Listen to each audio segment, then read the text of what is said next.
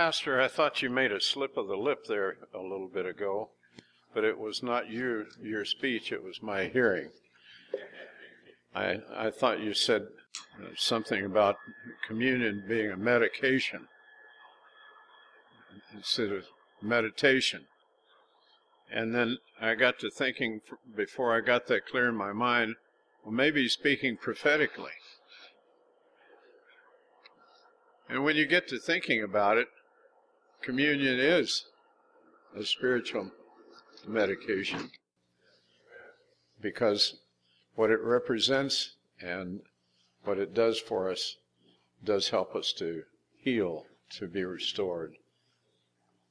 This morning, I'd like to ask you to open your Bibles to the book of Matthew.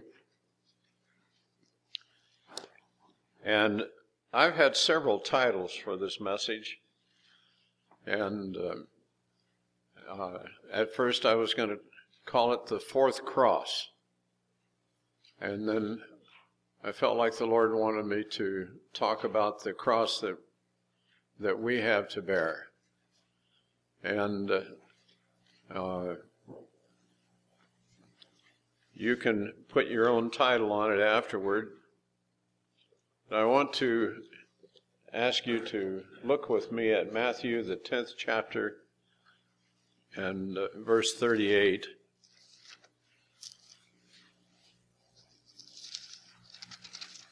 And it's not a very long text, but it is really pregnant with a vital, vital thing of importance for us. Matthew 10 and verse 38. And Jesus said, Whoever does not take up their cross and follow me is not worthy of me. Lord, let your word penetrate our defenses. Let your word penetrate our excuses. We pray that the Holy Spirit will so warm our hearts with the loving embrace that you offer to us, Lord, through the suffering that you went through, through the cross that you were crucified on. May our hearts be warmed, Lord, to want to take up our cross and follow you. We ask this in Jesus' name. Amen. Would you turn to your neighbor and look him square in the eye and say, I want to hear this?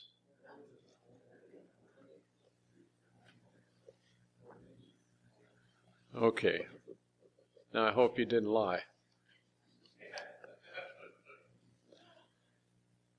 We all know that there were two others that hung with Jesus on the cross that day when he was offered up in crucifixion. But there's another cross that Jesus talked about before his crucifixion. And that was in Luke 14:27, where his words were recorded, and whosoever does not take up his cross and follow me is not worthy of me. I gave the wrong reference on that. I'm sorry. The one I just read, Matthew 10:38 is the correct one. The cross of Christ is represented in various ways. We we make beautiful crosses such as this one here representing the cross of Christ. And there's nothing wrong with that. Don't take anything I say uh, as a criticism of that. I I think that uh, it, it's great that churches have the cross uh, illustrating that our existence is because of the cross. And our love of the cross is demonstrated in the, the things that we do. But uh, the true cross of Christ didn't look anything like this. I'm sure you all know that. It was ugly. It was stained with blood. It was an instrument of death and suffering. It was the instrument that God appointed for your sins and for mine to be paid for if we receive Jesus Christ as our Savior. Without the cross, all that you have is a tradition. And it's important for us to understand that Jesus' suffering was more than just bearing a cross up the Via Dolorosa. It was more than just having the scourge, the cat of nine tails, shredding his back. It was much more than that. He hung for hours, nailed to the cross, with those cruel Roman spikes going through both his hands and his feet. Jesus and the cross go together. And they are two parts of one story, two parts of one experience.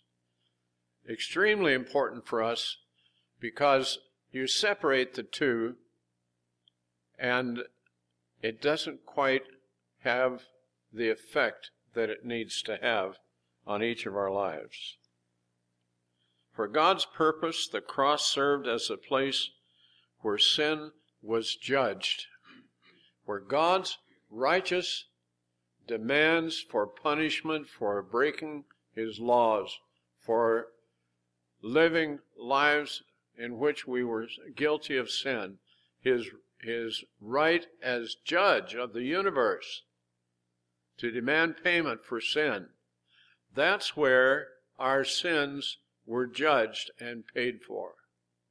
When you look at a cross, whether you wear one or whether you're in a building such as this and you're looking at one, that cross represents a whole lot more than tradition. The problem with a lot of Christians is the cross is just a tradition. It's just a thing that we talk about. It's just a thing that we look at and, and sometimes ponder. But what we need to understand is that the cross represents our sins. It represents God's ability to meet you and me. It represents a pathway by which we can come into the very presence of God as sons and daughters and ask the Lord to forgive us and to help us. The cross, while it was an instrument of pain and suffering, by the way, if the Romans could have invented anything that caused more suffering than that, they would have done it.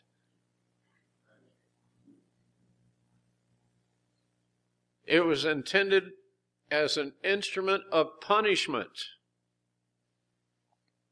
And as Jesus hung on the cross, and get this now, as he hung on the cross, one of the cries that he made from the cross was this Father, why have you forsaken me?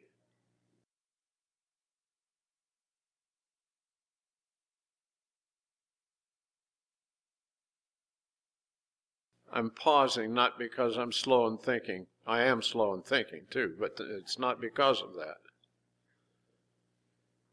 I'm pausing because I want that to sink in.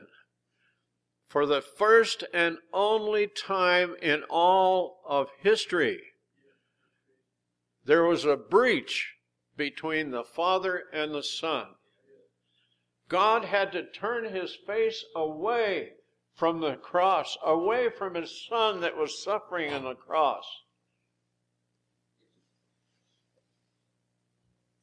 And in Isaiah, the 52nd chapter, in the 10th verse, we read this The Lord will lay bare his holy arm in the sight of all the nations, and all the ends of the earth will see the salvation of our God. When God made the entire universe. It was a simple, it, it, it was just his handiwork. He flung the universe into space. And we have all of these millions and trillions of stars there. It didn't cause a, a single drop of perspiration on his forehead. It didn't cause him to sweat. But when it came to providing salvation for you and for me, God rolled up his sleeves. He laid bare his holy arm and he went to work on the hardest thing that he's ever had to do. He judged and penalized sin. We don't look at sin today as it has been, as we used to look at it. We used to see sin as an awful and ugly thing. But today we call it mistakes.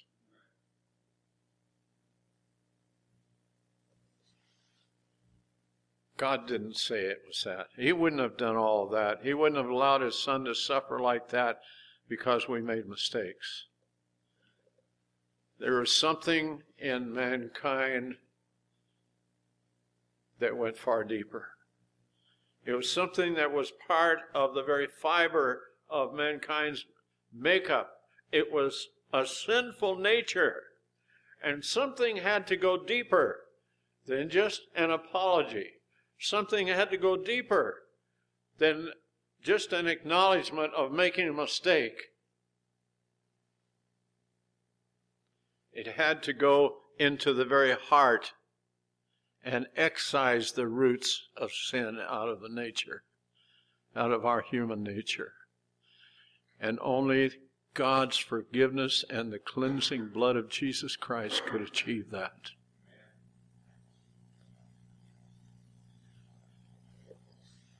I don't want to go into all the gory details of what Jesus went through on the cross. I think you've got the picture. But the cross is one of the most vital things that any of us should have as an active working agent in our spiritual experience. The Apostle Paul talked about it in his life. He said, I die daily. If you haven't seen yourself on the cross in Jesus Christ, you don't understand salvation. because you were crucified with him. The scripture says, I am crucified with Christ, nevertheless I live. Yet not I, but Christ liveth in me. In the life which I now live, I live by the faith of the Son of God who loved me and gave himself for me. Thank you, Sam, for leading us in that song of worship. I love that. A wonderful cross. What a song it is. God rolled up his sleeves and he went to work in putting the penalty for your sins and mine. Now, get this. From Adam until the last man that lives on this earth. Jesus died for every human being's sin.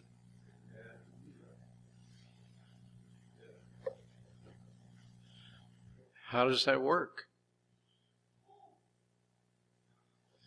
It works like this Your sins have been paid for, but until you acknowledge that it was you that put him on the cross, until you recognize that your repentance and asking forgiveness and inviting Jesus Christ into your heart,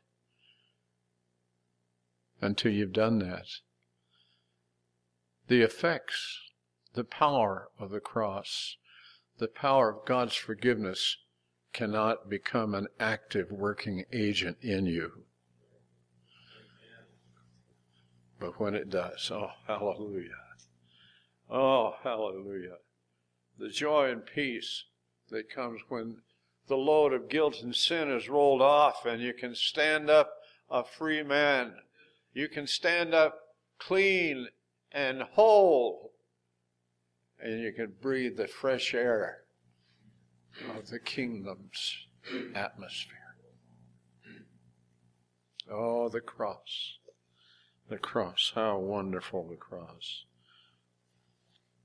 It was not a thing of beauty. Don't anybody get the idea that because we have a beautiful cross here, because we can buy beautiful jewelry that has the cross on it, that somehow that's the way the cross was. No way. The cross of Jesus, again, was ugly, it was rough, it was as miserable an instrument of suffering and death as anything could be. It was stained with his blood. Thinking about that. Anybody who might entertain romantic notions about the death of Christ on the cross just does not have a grasp on the reality of it all. I read that somewhere. I thought it was worthwhile to put in this sermon. There was a man named Simon who was a spectator, and he came in, it says, from the country. He was Simon of Cyrene, which was, I, I believe, Ethiopia. It was northern Africa. He came in from the country and out of the thousands who lined the way watching as Jesus carried the cross, he was picked by the Roman soldiers to help Christ carry the cross the rest of the way because he stumbled under the weight of it.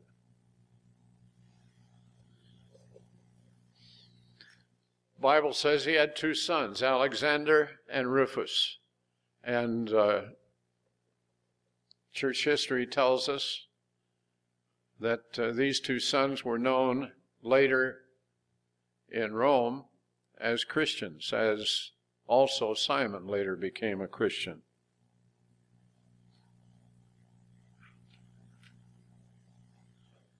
Simon is introduced into the story in an interesting way. He was introduced to the suffering of Jesus almost as an accident. But you can see that it became God's divine purpose in his life. He wasn't expecting to come on the scene of Jesus suffering and carrying the cross. He wasn't expecting to see Jesus go to the, uh, to the cross. He just came in out of town and wondered what was going on, joined the crowd, bang! He's drafted. And some of you here today came to know Jesus Christ in a similar fashion. Your life was interrupted by something that happened. Maybe a disaster, maybe a problem, but something caused you to stop in your tracks and to consider Jesus Christ. And because you took a good look at him, because you got a look at him up close and personal like Simon. You recognized the validity of his claims and surrendered to his will. And I want to say to you this morning that that's what salvation's all about. But that's not all of it. Salvation in Jesus is part, but the second part is seeing Jesus go to the cross for you. And salvation, I'll just say this salvation without Jesus is not the real thing, and salvation without the cross is not the real thing. The two are two parts of one story, one experience. And we have to recognize it as such. I have a curious mind. When I see a series of accidents that happen, like uh, this happened with Simon, I begin to suspect that they were not accidents at all, but part of a divine plan. And if you're here this morning and for some reason or other, your experience has either grown cold or maybe you've never stepped across the line and had an up close and personal encounter with Jesus Christ, I want to challenge you to make that step. To not miss getting to know the Lord who died for you in such a way as he did.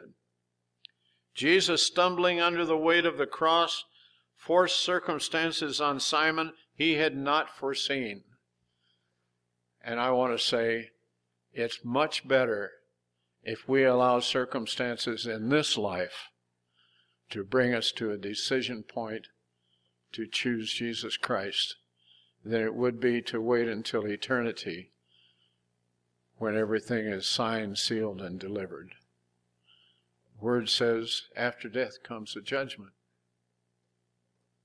It's an awesome thing to think in terms of going into eternity without knowing the Lord, without having an assurance in your heart that you've been born again, your sins are forgiven. The greatest thing that you can know when you lay down your head on your pillow at night is that if the Lord takes you in your sleep, you're ready to go.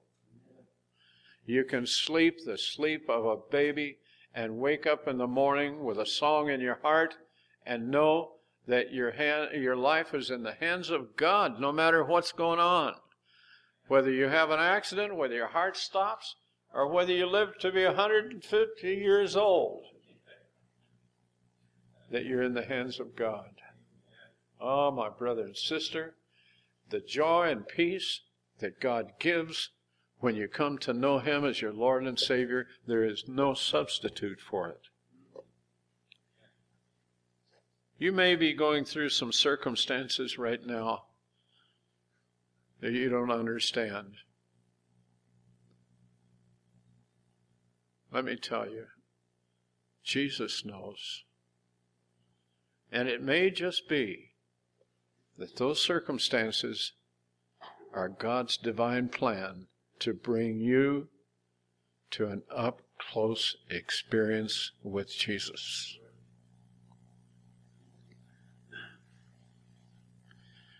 Don't miss that opportunity. Simon could not refuse the cross, but you can. You can say, That's not for me. But without the cross and without Jesus together, all you have is religion without spirituality. And that's part of the reason why that a, lot of people today who name the name of Christ are confused and do not have the power that the Bible says that they should have.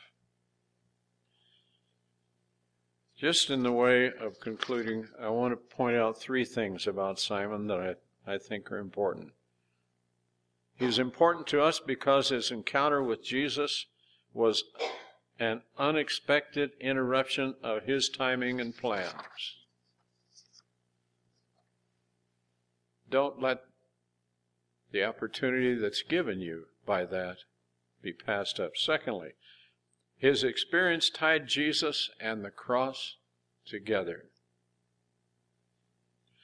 Not two separate and unrelated events, but one experience having two parts. You got to have them both. Jesus without the cross isn't real, and the cross without Jesus isn't real.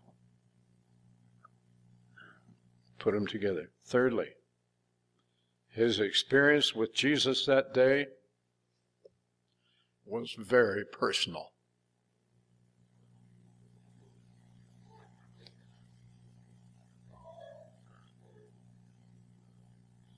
He wasn't just getting acquainted with the Jesus of prophetic history. And a lot of people call themselves Christians because they give head knowledge or they nod the head in agreement that they accept the historical Jesus. And they call it Christianity. Being a Christian must involve a personal relationship up close and personal with Jesus. Without it, it's not real.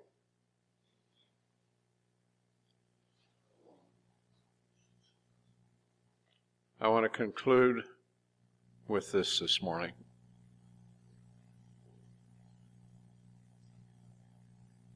I have a question for you. My question to you this morning is this Do you have the real thing?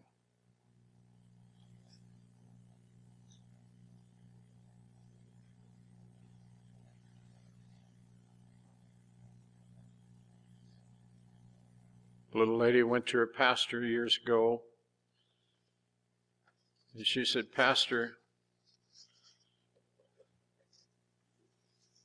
I was complaining to the Lord about the cross that I had been called to bear. And I told the Lord it was too heavy. And I asked him if he would give me something lighter. She said, in a, a, a dream, he took me into this large area where there were crosses of all different sizes and shapes and colors. There were beautiful crosses, and there were ugly ones, and there were large ones, and there were small ones. And he said, Put your cross down and walk in here, and you pick out a new one. And she said, I looked at all of them, went through the whole place, and she said, I finally found one that was just right. She said, I'll take this one. He said, That's the one you came in with.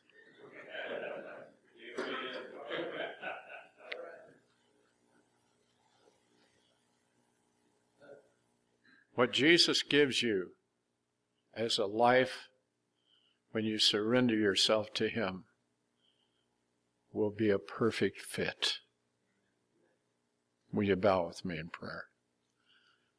Dear Lord, we are so very grateful for that time that you have given us up till now to get to know you and to serve you and for whatever time lies ahead of us. Whether we are just one step from death's door or whether we have miles yet to go, we are grateful, Lord, for the opportunities you've given us. And Father, I pray that if there are any here this morning who do not know you, that they will recognize the importance of taking that step and stepping forth and saying, I want you, Jesus. I want to know the Jesus who loved me so much that he would go through all of that for me. There may be some here today who have been playing a Christian, but down deep in your heart you know that you haven't made that step of full surrender. And I want you to know that playing the game is going to cost you in the end. This isn't a game, this is reality. This is a must. It's a must. You must know Jesus Christ. You must be born again. And I plead with you the only way I can. Please don't leave here without Jesus if you're not born again. Are there any that would say, I need Jesus? I want to know this Jesus. I'm not ready to meet the Lord. Would you pray for me? I want to dismiss you, but I want to give opportunity for any who feel that you need to make a recommitment of your life to Christ. Perhaps something has been said that has stirred something inside of you and caused you to have some questions about where your experience is, where your relationship is with God. Maybe you're not sure. You can leave here with that assurance down deep inside. We're going to dismiss you. And if you want to pray or want prayer, know that we're here for you and we will be happy to pray with you and counsel with you. Lord, we ask you to cover us with your, your precious blood, that your love and mercy will be with each one of us. That, Lord, we will leave here with a newfound sense of your love and mercy and grace upon us, and that your presence will go with each one in keeping us, we pray. In Jesus' name, amen. The Lord bless you, and you're dismissed. On a hill far away stood an old rugged cross,